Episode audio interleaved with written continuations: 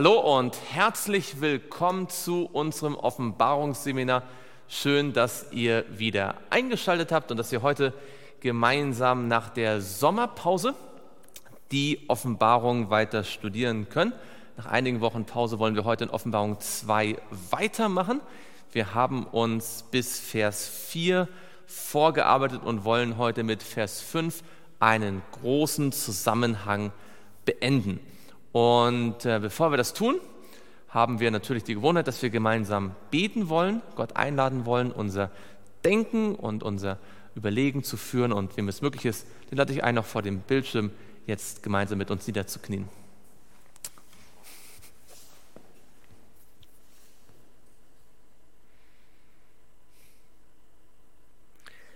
Lieber Vater im Himmel, wir möchten dir von ganzem Herzen Dank sagen dass wir so einen schönen Tag haben durften und dass du jetzt durch dein Wort zu uns sprechen möchtest.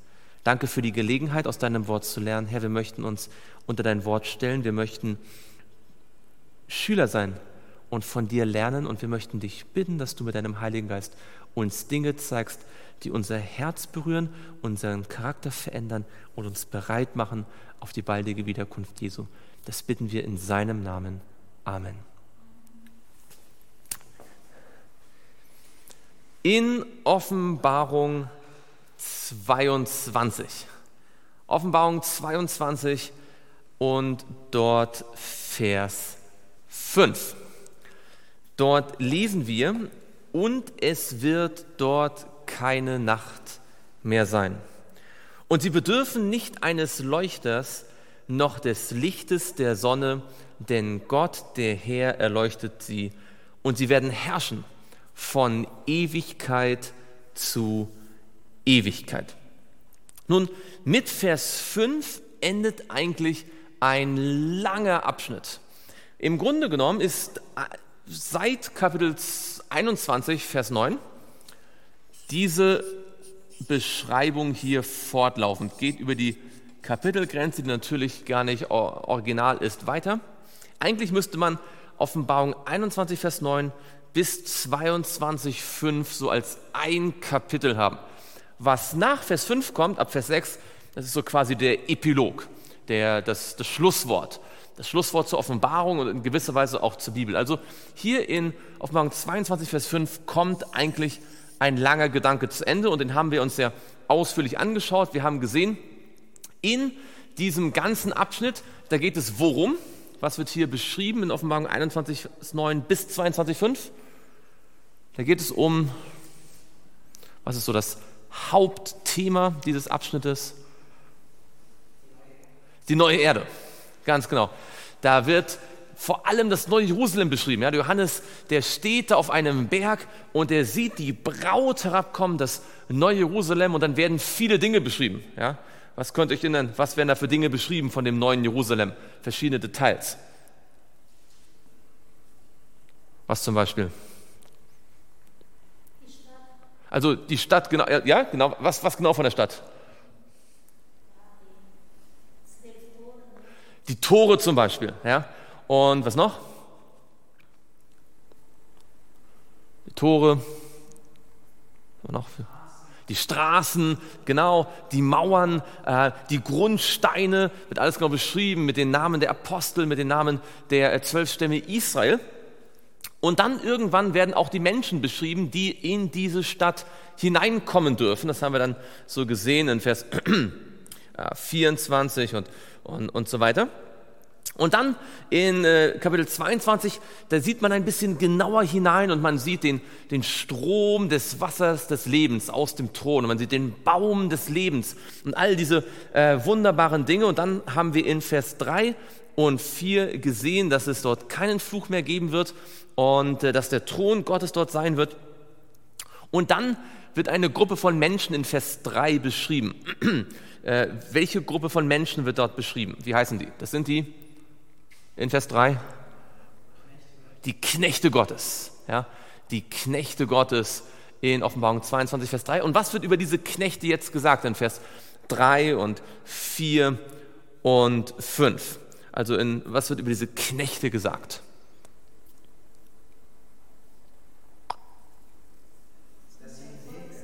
Hm? Sie werden? Also sie werden ein Volk sein, ja, ganz genau. Sie werden ein Volk sein. Sie werden Gottes Angesicht sehen. Ja, sie werden ihn von Angesicht sehen. Und was werden sie auf ihren Stirn haben?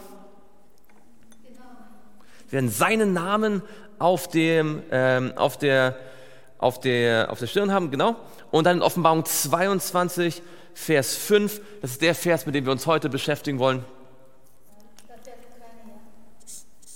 Genau, da wird es keine Nacht mehr geben und keinen, ähm, kein, und, und weil, warum braucht, gibt es keine Nacht und warum braucht es dann nicht mehr Sonne und ähm, irgendwelche Leuchter? Was ist der Grund? Gott ist das Licht und es heißt hier explizit, Gott erleuchtet wen? In Vers 5? Er erleuchtet? Ja, er erleuchtet sie. Ne, er erleuchtet sie. Das heißt, Vers 5 endet jetzt diesen Gedanken, wenn wir jetzt uns die äh, Knechte nochmal genau anschauen. In äh, 22 Vers 3, Vers 4 und Vers 5. Dann wird hier gesagt in Vers 3, äh, dass die Knechte Gott dienen. Ja?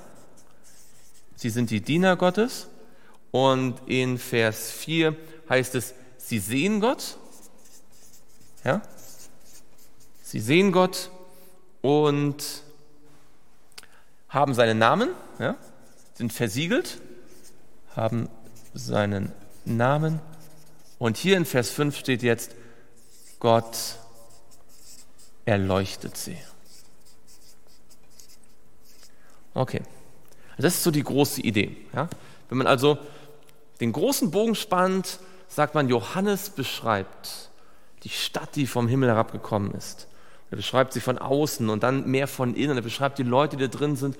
Und schlussendlich endet er damit, dass sie dienen Gott und sie sehen Gott und Gott schreibt seinen Namen auf sie und Gott erleuchtet sie.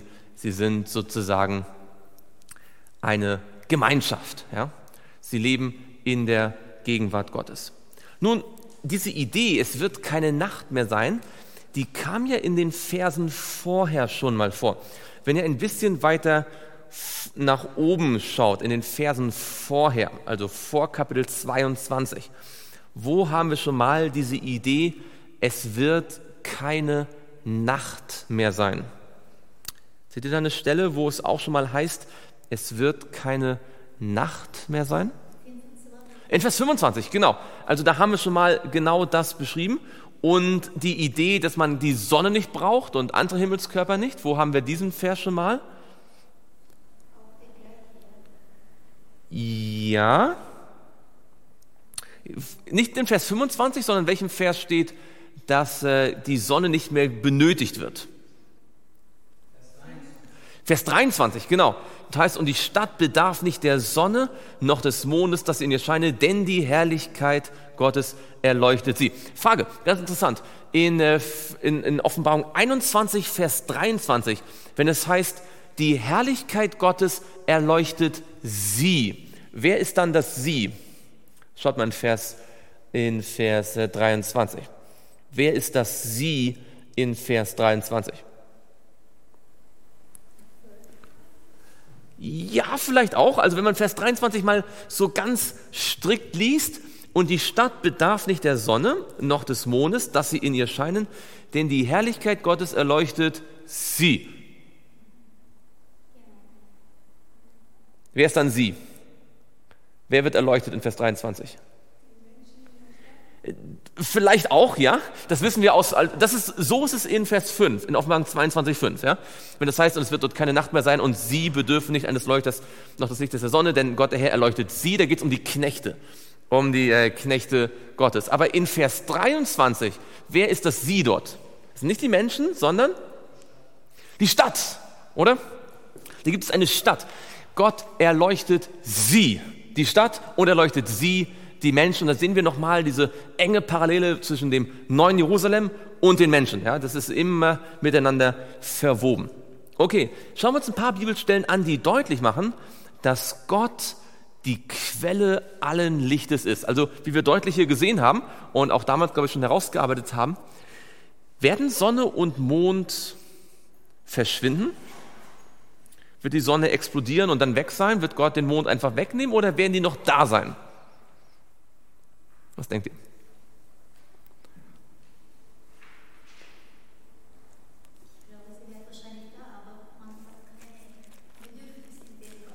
Mhm. Ganz genau. Sie werden noch da sein. Und wir haben das damals ein bisschen äh, begründet mit einer Bibelstelle in Jesaja 60. Schaut mal in Jesaja 60, wir haben uns damals ähm, äh, Gedanken darüber gemacht, wie Jesaja 60, wie viele Kapitel am Ende von Jesaja ein Typus ist auf das neue Jerusalem, ein, ein, ein Vorbild in mancher Hinsicht. Schauen wir mal Jesaja 60 und dort ab Vers 18. Jesaja 60, Vers 18 bis 20. Wer mag mal lesen von euch? Jesaja 60, Vers 18 bis 20.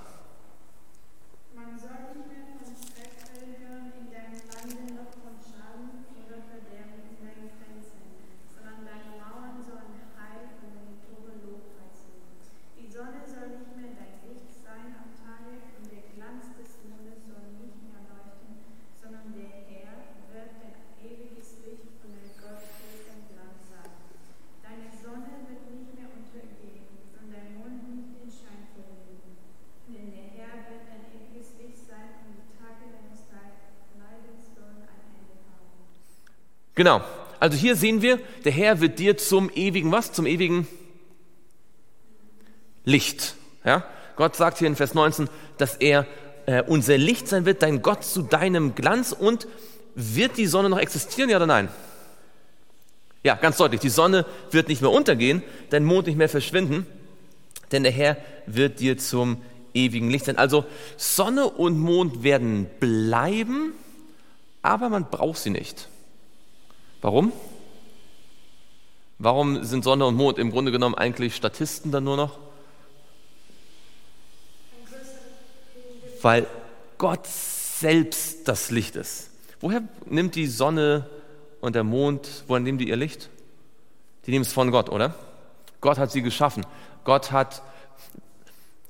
Wann wurde Sonne und Mond und Sterne geschaffen? An welchem Tag? Wisst ihr noch? An im Schöpfungsbericht in 1. Mose 1. Sechs Tage sind zur Auswahl. Am siebten war alles fertig. An welchem Tag hat Gott Sonne, Mond und Sterne geschaffen?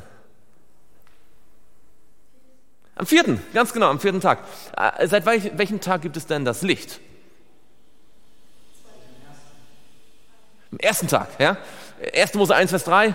Und Gott sprach, es werde Licht und es wurde Licht. Und Gott sah, dass das Licht gut war, da schied Gott das Licht von der Finsternis und äh, Gott nannte das Licht Tag, die Finsternis nannte er Nacht. Woher kam das Licht, wenn es noch keine Sonne und kein Mond und keine Sterne gab und auch noch keine sonstigen Gerätschaften? Woher kam das Licht? Gott selbst, ja? Kennt ihr Bibelstellen, in denen Gott deutlich macht, dass er selbst Licht ist? Dass Gott Licht ist oder dass von ihm Licht ausgeht dass Gott irgendwie mit Licht in Verbindung steht. Gibt es ja eine ganze Reihe von Bibelstellen. Welche würden euch da so spontan einfallen? Also Gott und Licht. Mose und die Feuersäule, also Gott hat sich in der Wolken- und Feuersäule offenbart und die hat offensichtlich geleuchtet in der Nacht. Ja, ganz genau. Okay, wo kommt noch irgendwie diese Idee vor mit Gott und Licht? Stelle. Wenn ihr nicht genau wisst, wo es steht, ist auch nicht schlimm, aber vielleicht habt ihr so einen Bibelvers im Kopf oder eine Geschichte wo deutlich wird, dass Gott mit Licht etwas zu tun hat. Also, kann Gott der Vater sein, kann auch Jesus sein. Hat Jesus vielleicht was gesagt mit Licht?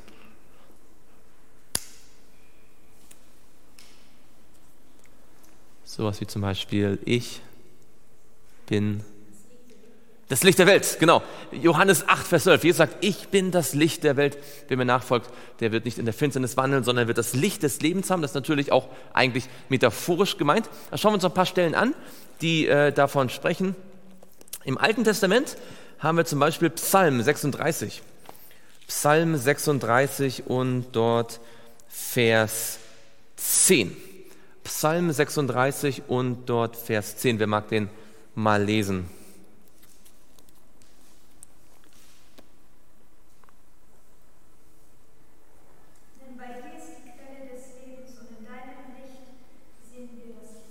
Genau. Gott sagt, weil das ist interessant auch, weil hier auch noch äh, in Vers 9 es um den Strom geht, um das Wasser geht. Und da sieht man diese Parallele mit dem Wasser des Lebens und dem Licht. Ja, und das in deinem Licht sehen wir das Licht, ja, die Quelle des Lebens. Hier in Offenbarung 22 haben wir den Baum des Lebens und wir haben das Wasser des Lebens und Gott selbst ist äh, das Licht. In deinem Licht sehen wir das Licht. Okay, ähm, übrigens, das heißt, wo erkennen wir das Licht der Wahrheit? Wo sehen wir das Licht, wenn es heißt, in deinem Licht sehen wir das Licht? Wir müssen in der Nähe Gottes sein, oder? Wenn wir in der Nähe Gottes sind, dann erkennen wir auch das Licht, dann erkennen wir die Wahrheit. Ähm, man kann das Licht nicht sozusagen außerhalb vom Licht erkennen. Ähm, man muss in der Nähe Gottes sein, um Gott besser verstehen zu können. Schauen wir in Psalm 84. Psalm 84 und dort Vers 12.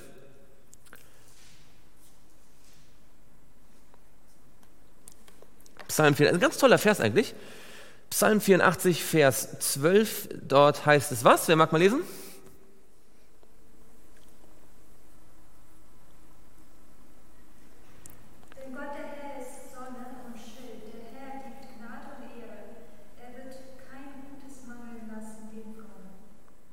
Genau. Bei mir heißt es, wer in Lauterkeit wandelt, dem versagt er nichts Gutes. Der Herr ist Sonne und Schild. Wozu braucht man die Sonne? Zum Leuchten. Was macht die Sonne noch so? Sie gibt Vitamin D, genau, wichtig, damit unsere Knochen stark sind, nicht wahr? Stimmt das? Vitamin D hat was mit Knochen zu tun, das habe ich gelernt. Ähm, das heißt, damit wir auch sozusagen äh, stabil sind, ja? Ähm, übertragen auf den Glauben bedeutet das, wir bekommen Licht, wir wissen, wo es lang geht, aber wir werden auch stabil. Ja? Ähm, Sonne lässt wachsen.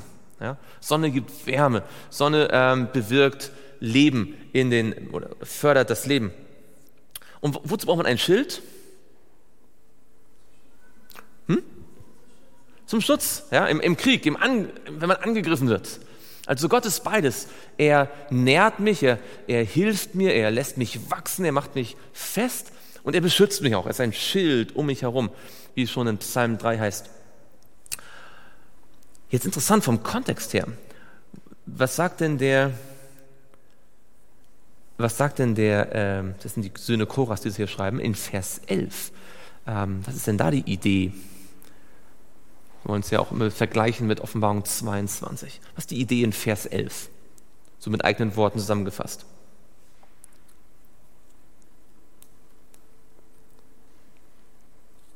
Wenn man so Vers 11 mit eigenen Worten zusammenfassen sollte, was ist so die Idee?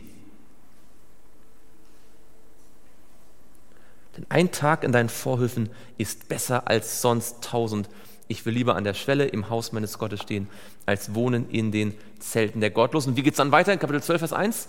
Äh, Vers 12? Was ist das erste Wort von Vers 12? Hm? Denn. Denn. Was sagt denn? Hm? Weil ist ein Grund. Ja? Also die Tatsache, dass Gott Sonne ist, dass er Licht ist, ist der Grund für Vers 11. Ja? Also er sagt, Vers 11, hm, warum? Weil Gott ist die Sonne. Ja? Gott ist Sonne und Schild. Weil Gott das Licht ist, deswegen Vers 11. Aber was steht in Vers 11?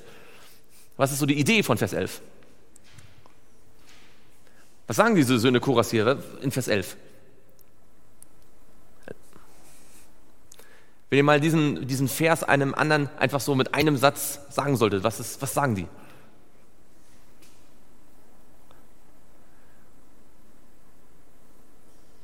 In Vers 11. Psalm 84. Psalm 84, Vers 11.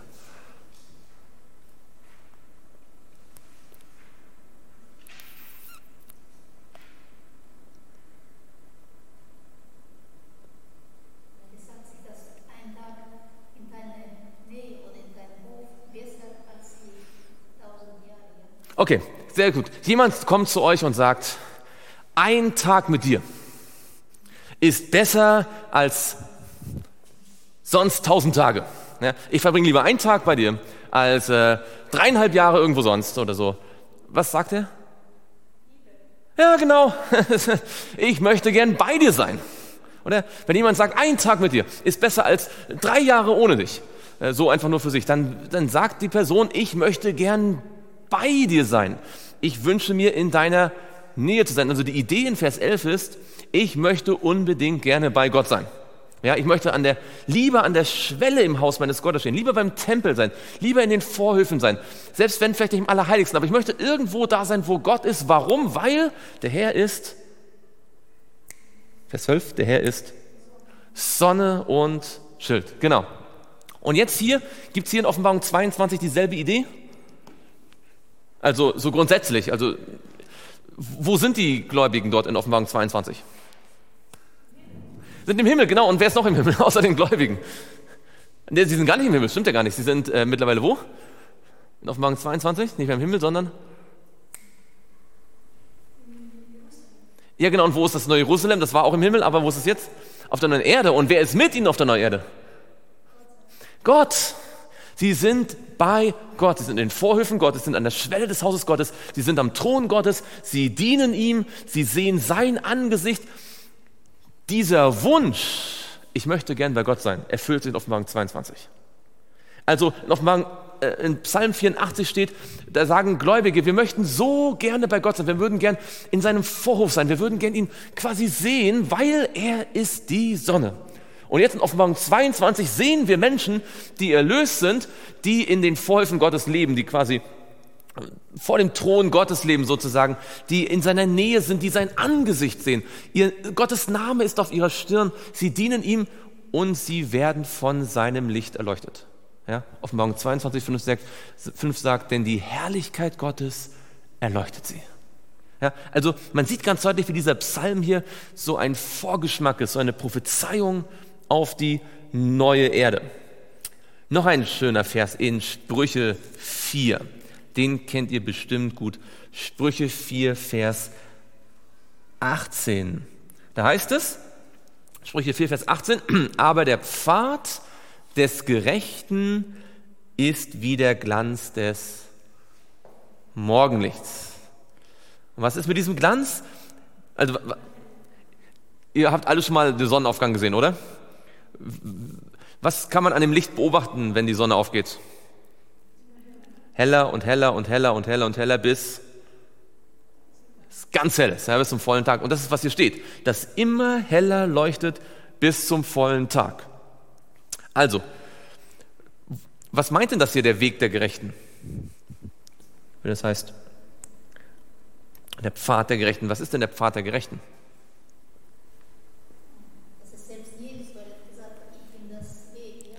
Ja, ganz genau. Also Jesus selbst ist der Weg, genau. Und was macht man auf dem Weg? Man geht. Also übertragen jetzt so real, was heißt das? Das gilt ja nicht nur für Wanderungen, oder? Was? Hm? Genau, das ist ein Bild für das Leben, oder? Das Leben auch Schritt für Schritt, Tag für Tag, ja. Das Leben des Gerechten, das Leben des Gläubigen, das Leben, das Leben von dem, der Gott vertraut, ist so, dass das Licht immer heller wird. Das ist die Idee. Und zwar nicht, dass es mal einen starken Lichtschwall gibt und dann ist plötzlich wieder Dunkelheit, sondern eigentlich wird es, gibt es immer noch mehr Licht, immer mehr Licht. Hm? Ja, genau, ein, ein, ein Fortschritt. Was heißt denn das, wenn Gott das Licht ist und auf dem Weg des Gerechten das Licht immer heller leuchtet? Dass man Gott immer besser erkennt.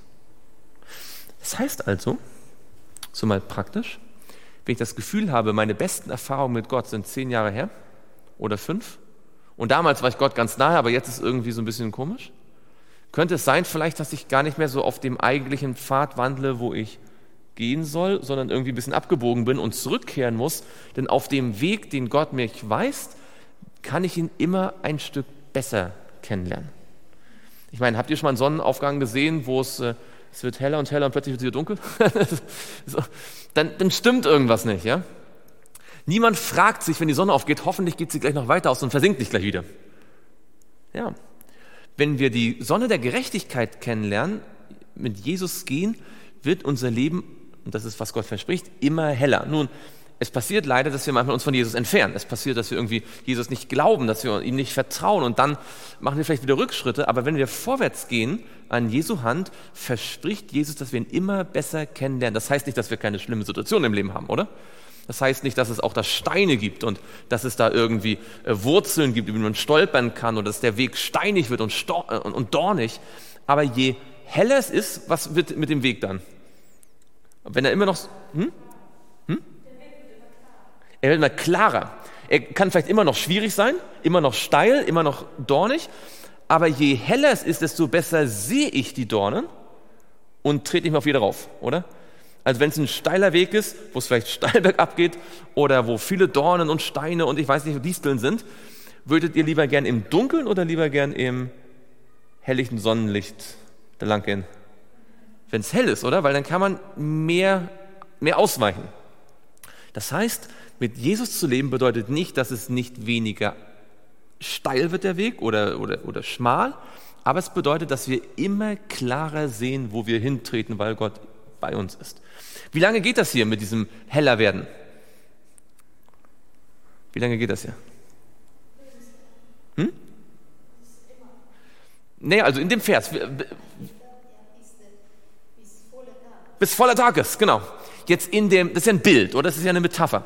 Wofür steht das ähm, symbolisch? Also das, das Leben mit Gott, ähm, man kennt ihn immer besser, man lernt ihn immer besser kennen.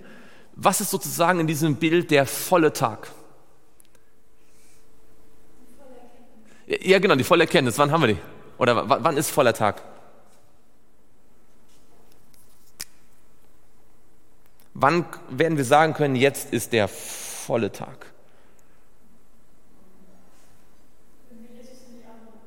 Ja, genau. Auf der neuen Erde, oder? Da ist der volle Tag, wenn Gott die Sonne, die wahre Sonne der Gerechtigkeit vor unserem Angesicht ist. Ja? Dann werden wir immer noch mehr von ihm erfahren, aber dann ist der volle Tag, wird interessant. Ähm, der volle Tag beginnt mit dem Sonnenaufgang, oder? Da ist kein, kein Bruch dazwischen. Es ist ein Sonnenaufgang, der immer weiterführt bis zum vollen Tag.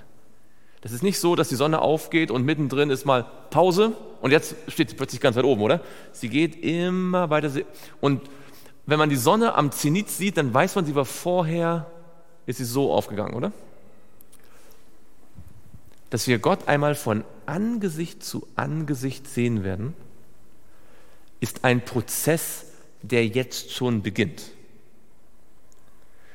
So wie die Sonne langsam aufgeht und irgendwann den, am Zenit steht, so offenbart sich Gott in unserem Leben jetzt schon. Am Anfang mit kleinen Strahlen, ja, durch die Natur, durch vielleicht ein paar Dinge, die unsere Eltern uns sagen, durch Erlebnis in unserem Leben, durch einen Bibelvers. Ja, und wenn wir diese Strahlen annehmen, dann können mehr Strahlen kommen und noch mehr Strahlen. Und man, dann sieht man manchmal schon vielleicht die, die Sonne. Man erkennt, dass es Gott gibt und man erkennt, dass Jesus für mich gestorben ist. Und es wächst und wächst und wächst. Und je mehr wir mit ihm gehen, irgendwann kennen wir ihn so gut, dass wir ihm auf der neuen Erde ins Angesicht sehen können. Im Grunde genommen könnte man sagen, der ganze Erlösungsplan bedeutet, Gott so kennenzulernen, dass man ihm ins Angesicht schauen kann ohne schlechtes Gewissen, weil von der Sünde gereinigt. Das ist eigentlich der Plan der Erlösung. Gott erleuchtet sie. Es gibt, wie gesagt, eine ganze Reihe von Bibelversen, die davon sprechen, dass Gott Licht ist. Schauen wir vielleicht noch eine äh, berühmte an in 1. Johannes. Vielleicht kennt ihr auch äh, Johann, also wir gehen zu 1. Johannes, aber vielleicht nur so nebenbei kennt ihr auch Johannes 1, im Anfang war das Wort und das Wort war bei Gott und das Wort war Gott. Und dann heißt es, in ihm war das Leben und das Leben war das Licht der Menschen. Ja. In äh, Johannes 1, Vers 4. Aber schauen wir jetzt mal in 1. Johannes. 1. Johannes 1 und dort Vers 5. Wer mag mal das lesen?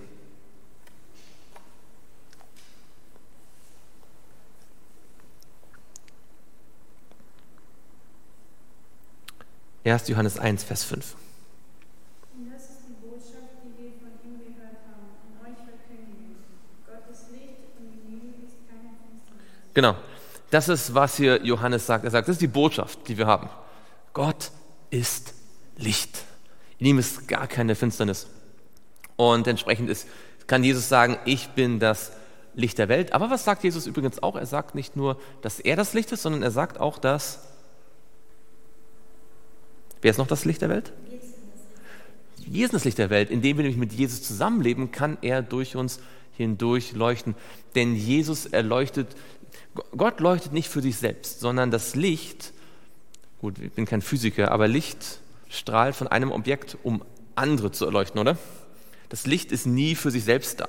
Licht, Licht kann nicht egoistisch sein. Wo immer Licht ist, haben andere was auch davon, ja? Weil das Licht strahlt in wie viele Richtungen? In alle Richtungen, ja? Und deswegen ist es ein schönes Bild für Gott, der alle, die um ihn herum sind, segnet und ein schönes Bild auch für uns, die wir mit Gott leben. Und ähm, genau, also schauen wir also nochmal zurück zu Offenbarung 22 in diesen Vers 5. Hier wird noch einmal betont und wir haben gesehen, das ist eigentlich eine Wiederholung aus Vers 23 und aus Vers 25. Es wird keine Nacht mehr geben. Wenn also in Vers 23 und 25 das schon mal gesagt ist, und jetzt in Vers 5 nochmal betont wird, es wird dort keine Nacht mehr geben. Sie bedürfen nicht eines Leuchters, noch des Lichtes der Sonne, denn Gott, der Herr, erleuchtet sie. Warum wiederholt das die Bibel, eurer Meinung nach? Warum reicht das nicht, das schon mal in Vers 23 gesagt zu haben? Warum wiederholt? Warum gibt es in der Bibel Wiederholung? War den Schreibern langweilig? Ja, Betonung. Unterstreichung, ja, damit man es ja nicht vergisst. Ja, Dinge, die ganz oft wiederholt werden, sind besonders wichtig. Ja, wenn man fünfte Mose liest, steht ständig, halte die Gebote. Ja. Aber nicht um den Platz zu füllen, sondern um das so fünffach mit Marker zu fett aus zu unterstreichen und äh, anzumalen. Das ist wichtig. Dem Johannes war das hier offensichtlich sehr wichtig. Er hat gesehen, wie das Licht Gottes die Gläubigen so erfüllt. Er sagt, das das wollt ihr nicht verpassen. Übrigens, hm, wenn ein Mensch irgendwann mal das Angesicht Gottes sehen möchte, von diesem Licht völlig erfüllt sein möchte, wie kommen denn die ersten Lichtstrahlen Gottes in unser Herz hinein? Angenommen, dass ein Mensch, der weiß nichts von Gott und der fühlt sich vielleicht so, als ob er Gott völlig entfernt ist und gar keine Beziehung zu Gott hat. Ja? Das kann auch Menschen passieren, die gläubig der Form nach sind. Ja? Wie kommt das Licht zuallererst unser Herz? Das Hören. Ja, also das Hören des Wortes, genau. Also wenn jemand zu euch sagt, ich, also ich, in meinem Herzen sieht es so dunkel aus und so finster und so leer. Ja? Was, welchen, kennt ihr einen Bibelvers vielleicht, der da helfen könnte, der beschreiben könnte, wie das Licht Gottes dort hineinkommt?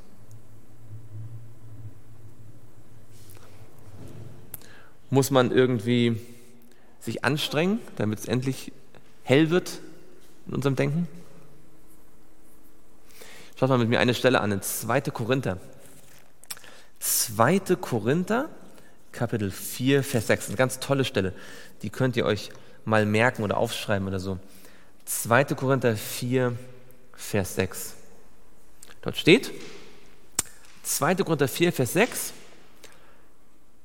denn Gott, der dem Licht gebot, aus der Finsternis hervorzuleuchten. Wann hat Gott dem Licht geboten, aus der Finsternis hervorzuleuchten? Bei der Schöpfung. An welchem Tag? Am ersten Tag. Da hat mich Gott gesagt, es. Und als er das sprach, wie war die Erde? Wüst und leer und finster. Ja. Die Erde war wüst und leer und es lag Finsternis auf der Tiefe. Nur, wer war auch schon da? Der Geist Gottes schwebte über den Wassern. Ja. Die Erde war chaotisch, finster, leer, totales Durcheinander, tohu wabohu. Aber der Geist Gottes war da, in der Finsternis und Gott sprach mit seinem Wort, es werde Licht. Jetzt, der Inhalt der Worte war Licht. Was war die Realität? Bevor, also bevor Gott sprach, was war die Realität? Finsternis, Chaos, nichts. Ja? Und außer die, die, die dunkle Erde. Jetzt trifft das Wort Gottes auf die Realität. Ja, das ist die Realität, hier ist das Wort Gottes, es werde Licht. Jetzt, wenn meine Worte auf die Realität treffen, wer gewinnt? Wenn ich sage, hier ist ein Basketball, wer gewinnt? Die Realität. Ja? Wenn meine Worte auf die Realität treffen, dann gewinnt die Realität. Wenn Gottes Worte auf die Realität treffen, wer gewinnt? Gottes Wort. Die Realität zieht den kürzeren. Als Gott sagt, es werde Licht, heißt es, und es wurde Licht. Es ward Licht. Wenn also, jetzt lesen wir den Vers weiter.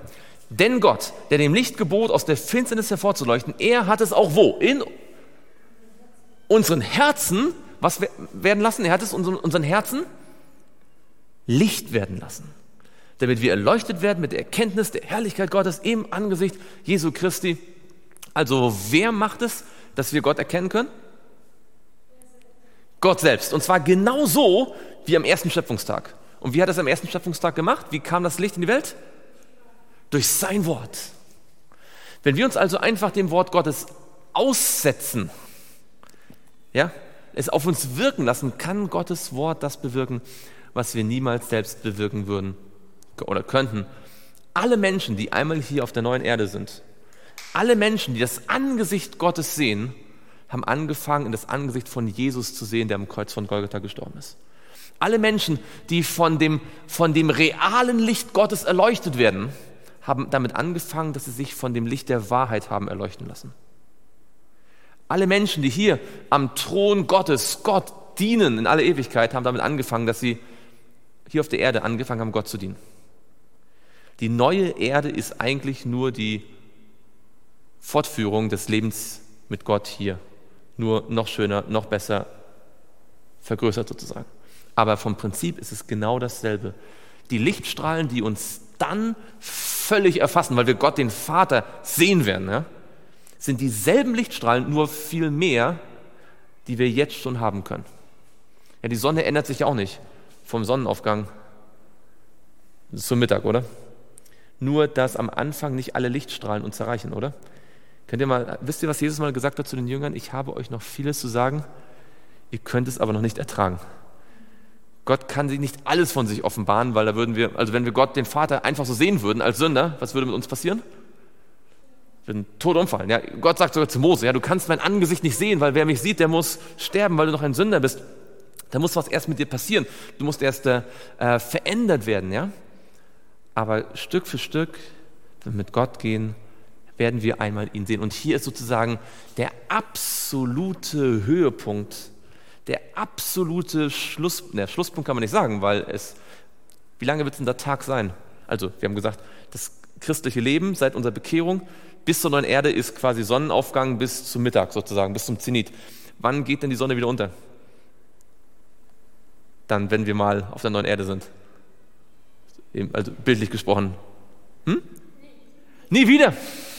Ellen sagt, wir werden immer sozusagen leben wie am, am, frühen Morgen sozusagen und es wird niemals Nacht werden. Die Nacht wird immer entfernt sein. Ähm, das ist also ein wichtiger, wichtiger Punkt. Jetzt heißt es hier, und damit wollen wir dann auch äh, bald enden, in Offenbarung 22. Schaut mal in Offenbarung 22, Vers 5. Es heißt nicht nur, dass sie erleuchtet werden mit der Herrlichkeit Gottes, sondern dann steht ein ganz interessanter Satz. Da heißt es, und sie werden was tun? Sie werden, in Vers 5, sie werden regieren oder herrschen von, von Ewigkeit zu Ewigkeit. Jetzt denken wir mal kurz nach. Sie werden herrschen von Ewigkeit zu Ewigkeit. Warum steht hier, sie werden herrschen von Ewigkeit zu Ewigkeit? Über wen herrschen die denn? Und warum von Ewigkeit zu Ewigkeit? ist wie gesagt jetzt hier eigentlich der Schlusssatz von der ganzen Beschreibung von Neu-Jerusalem. Die Stadt wird beschrieben, der Thron Gottes wird beschrieben, die Menschen werden beschrieben und es endet mit, und sie werden herrschen von Ewigkeit bis Ewigkeit. Von wem wird das noch gesagt oder an wen denken wir normalerweise, wenn es heißt Herrschaft von Ewigkeit bis Ewigkeit? Von, Ewi hm? von Gott und Jesus, oder? Schaut mal in Offenbarung 11. Da steht das ganz deutlich, Offenbarung 11 und dort Vers 15. Offenbarung 11, Vers 15. Und der siebte Engel stieß in die Posaune, da ertönten laute Stimmen im Himmel, die sprachen, die Königreiche der Welt sind unserem Herrn und seinem Christus zuteil geworden und er wird herrschen von Ewigkeit zu Ewigkeit. Also hier in der siebten Posaune ist es ganz deutlich, nachdem die Völker alle wütend geworden sind und gerichtet werden, wer wird herrschen? Gott wird herrschen, Gott der Vater wird herrschen und Jesus wird herrschen von Ewigkeit zu Ewigkeit. Aber dann kommen wir ans Ende der Offenbarung und da heißt es, wer wird herrschen von Ewigkeit zu Ewigkeit? Hm? Die Knechte Gottes. Was ist denn das für ein Königreich, wo die Knechte mit dem König herrschen?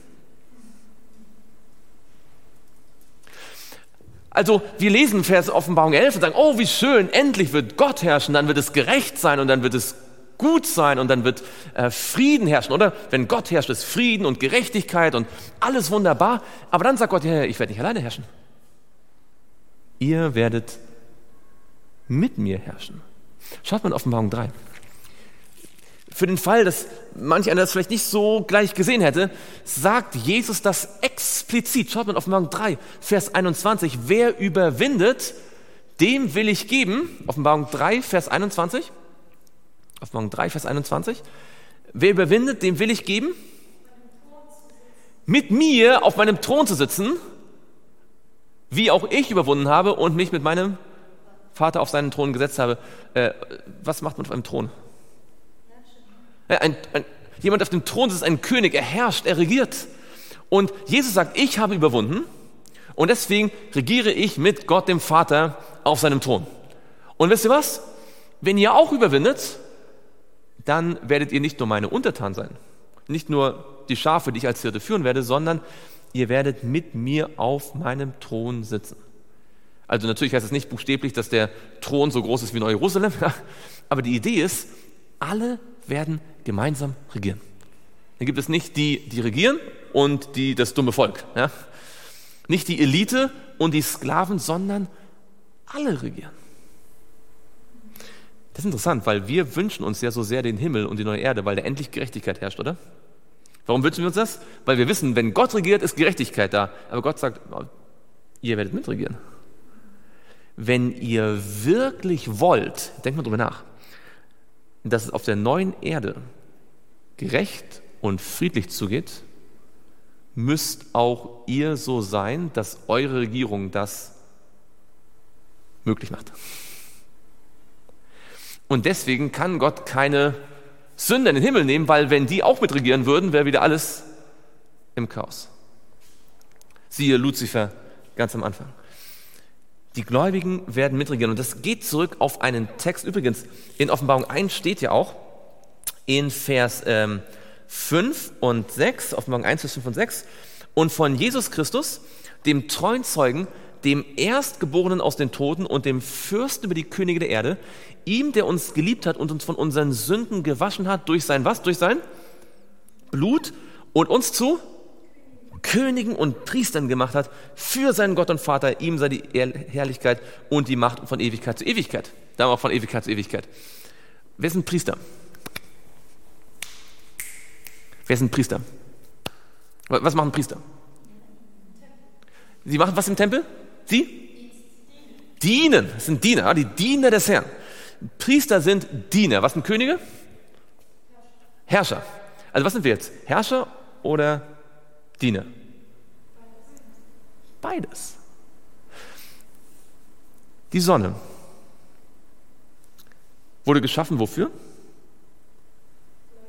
Zu leuchten, genau, und über Tag und Nacht zu herrschen, oder?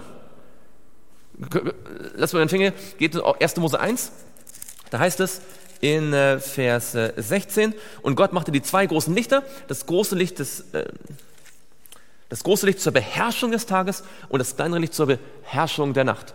Sonne, die Sonne selbst sollte herrschen. Aber kann die Sonne einfach tun und machen, was sie will? Na, sie folgt einem festgelegten Kurs. Sie dient der ganzen Schöpfung.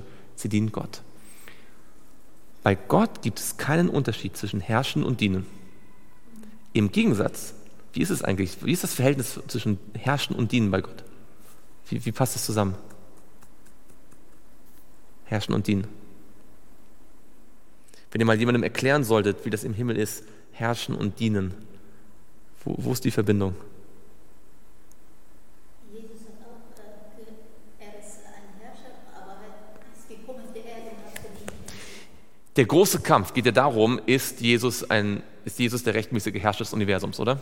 Satan hat das in Zweifel gestellt. Womit beweist Jesus, dass er der Herrscher schlechthin ist? Indem er jedem Einzelnen dient. Indem er für jeden Einzelnen stirbt, selbst für die, die es nicht wollen. Indem er für jeden das Beste gibt, was die Allmacht Gottes überhaupt geben kann. Sodass niemand sagen kann, ich meine, gibt es einen besseren Herrscher als der, der alles gibt für andere? Gibt es einen besseren Boss als der, der sein alles, was er selbst hat, gibt, damit es dem anderen gut geht? Man kann keinen besseren Chef haben, keinen besseren Boss als der, der sich hundertprozentig voreinstellt und alles, was er hat, gibt für mich. Einen besseren Herrscher gibt es nicht. Jesus sagt, wer unter euch der Erste sein will, der Herrscher, der sei euer aller Diener. Dienen ist Herrschen im Himmel. In unserem Kopf ist Herrschen da und Dienen da und naja, vielleicht im Christentum muss uns irgendwie so zusammenfriemeln oder so. Nein, nein, nein, nein. Im Himmel ist Dienen Herrschen. Der, der am meisten dient, der herrscht am meisten. Deswegen war Jesus buchstäblich der König der Juden am Kreuz, als er für alle Menschen starb. Das heißt also, wenn wir also Könige sein wollen, wenn wir mit ihm herrschen wollen, von Ewigkeit zu Ewigkeit, heißt das nicht, dass wir über andere herrschen und sagen, du machst jetzt das, was ich will, ja? sondern dass wir Diener sein werden. Und wenn Gott uns also, jetzt denkt mal drüber nach, manchmal denken wir immer, ach naja, als Christen ja, muss ich mich unterordnen, ja, muss ich anderen dienen, für andere da sein, ja, ähm, vielleicht den Armen geben, und äh, für die Gemeinde äh, mich einsetzen. Wann komme ich? Ja, wann, wann kann ich mal machen, was ich will? Ja, warum muss ich mal dienen und dienen und dienen? Wenn wir dienen auf der Erde, ist das sozusagen die Vorbereitung für den Königsthron im Himmel. Wer hier auf Erden dient, lernt zu herrschen. Und zwar nicht nur über Babylon oder Medo-Persien oder Griechenland, sondern über die Milchstraße. Der lernt zu herrschen über das Universum. Denn das ist, was Gott uns anbietet. Er sagt, ich möchte, dass ihr nicht nur, das ist ja die Idee, schaut mal in, ah, in, in, wir müssen zum Ende kommen, aber ganz kurz, in Daniel 7, daher kommt nämlich diese Idee hier, äh, in Offenbarung, Daniel 7, das ist eigentlich da, wo es herkommt. Daniel 7, ihr kennt Daniel 7, oder? Daniel 7 ist die berühmte Geschichte von den schrecklichen Tieren. Da, äh, da gibt es nämlich zuerst, welches Tier? Was da aus dem Wasser kommt? Ganz schnell. Ein Löwe mit Adlerflügeln, der steht für Babylon. Und dann kommt ein Bär mit drei Rippen im Maul, der steht für Medo-Persien. Und dann kommt der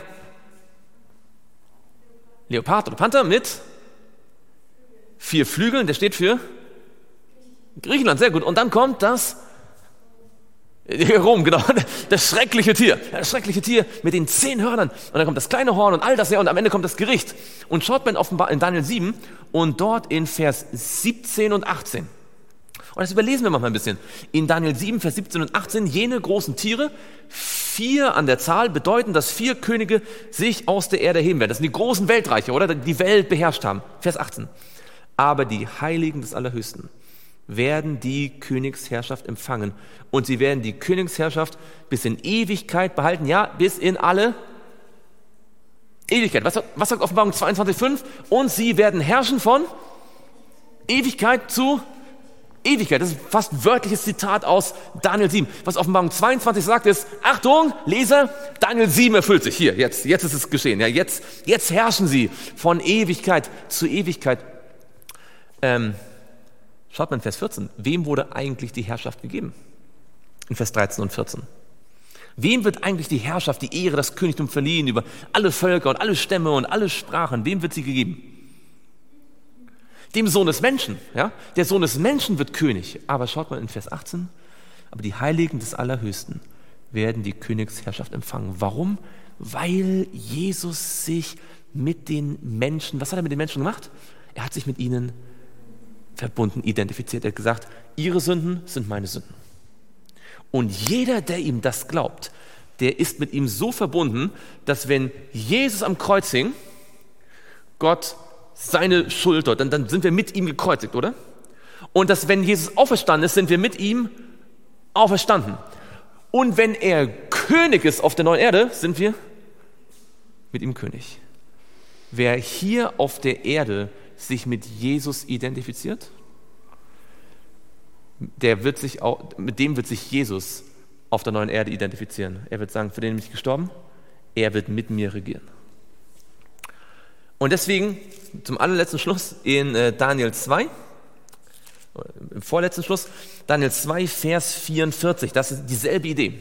Daniel 2, Vers 44, aber in den Tagen jener Könige wird der Gott des Himmels ein Königreich aufrichten, das in Ewigkeit nicht untergehen wird und sein Reich wird keinem anderen, keinem anderen Volk überlassen werden.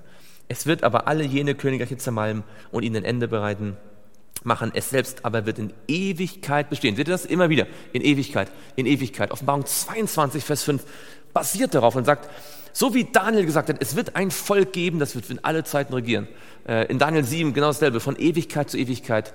So heißt es hier, die Knechte Gottes, die ihm dienen, die sein Angesicht sehen, die seinen Namen auf der Stirn haben, die versiegelt sind, die von Gott erleuchtet worden sind, auf der Erde schon und jetzt im Himmel. Die werden herrschen von Ewigkeit zu Ewigkeit. Im Grunde genommen schließt sich hier in Vers 5 der gesamte Kreis der Bibel. Im Grunde genommen sind alle Verheißungen, die es in der Bibel gibt, sind spätestens hier erfüllt. Was jetzt noch ab Vers 6 kommt, ist nur noch Nachwort und noch eine Schlussermahnung und äh, Epilog, aber hier die, all, laufen alle Prophezeiungen letztendlich zusammen. Es hat sich erfüllt. Sie werden mit ihm herrschen. Und deswegen, als aller, aller, allerletztes, in 2. Timotheus 2, Paulus spricht darüber, 2. Timotheus, Kapitel 2, und dort Vers 11 und 12 über genau diese Idee. 2. Timotheus äh, 2, nicht 11 natürlich. 2. Timotheus 2, Vers 11 und 12. Dort steht, glaubwürdig ist das Wort. Also was heißt, mit anderen, was heißt glaubwürdig mit anderen Worten? Was heißt glaubwürdig? Da kann man sich drauf verlassen, oder? Das steht fest. Glaubwürdig ist das Wort. Wenn wir mitgestorben sind, so werden wir auch mitleben, mit auferstehen. Wenn wir standhaft ausharren, so werden wir. Vers 12? 2. Timotheus 2, Vers 12. Wenn wir standhaft ausharren, werden wir mitherrschen. Also, wer wird mitherrschen? Wir werden mit ihm leben, wenn wir mit ihm gestorben sind. Wenn wir seinen Kreuzestod annehmen. Und wann, wenn wir mitherrschen? Wenn wir standhaft ausharren. Ihr wisst vielleicht, Offenbarung 14, 12 sagt, hier ist das, standhafte Aussagen der Heiligen. Hier sind die, die Gebote Gottes und den Glauben Jesu bewahren. Sie sind auf dem Weg zum Königsthron. Was ist also der entscheidende Punkt heute? Wir sind, Gott möchte uns vorbereiten, einmal in diesem Universum zu herrschen. Nicht nur auf der neuen Erde zu sein und sagen, ach, danke, dass ich hier bin. Zum Glück kann ich jetzt äh, mal das Leben genießen. Er möchte, dass wir Herrscher sind. Und deswegen bereitet er uns auf dieser Welt darauf vor. Wie? Indem wir dienen. Indem wir lernen, ihm zu vertrauen. Indem wir immer mehr von seinem Licht uns erleuchten lassen. Indem wir anfangen, seinen Namen und sein Wesen und sein Herzen zu haben, dass sein Name auf unserer Stirn ist. Und indem wir so dienen, dass das Wesen des Himmels in uns immer deutlicher scheint, dass er uns irgendwann dort zu sich nehmen kann und dann einmal bei uns wohnen kann. Wer von euch möchte sagen, ich möchte einmal mit Jesus auf seinem Thron sitzen, ich möchte überwinden. Noch gemeinsam niederknien und beten.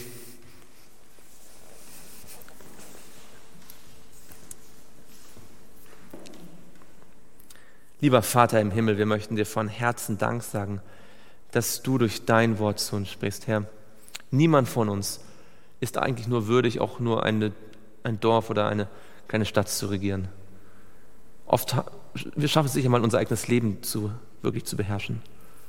Aber du bist gnädig.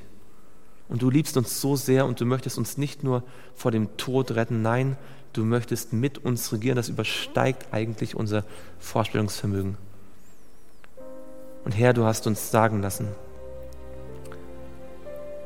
dass das Herrschen im Himmel kein Unterdrücken ist, sondern ein gegenseitiges Dienen. Und Herr, wir möchten dich bitten, dass wir lernen hier auf dieser Erde Tag für Tag das Prinzip des Reiches Gottes, das Prinzip des Dienens, des Füreinander-Daseins und dass wir jeden Tag mehr und mehr erfüllt werden mit deinem Licht. Dass wir uns ganz von dir abhängig machen und in deiner Gegenwart leben. Darum bitten wir im Namen Jesu. Amen.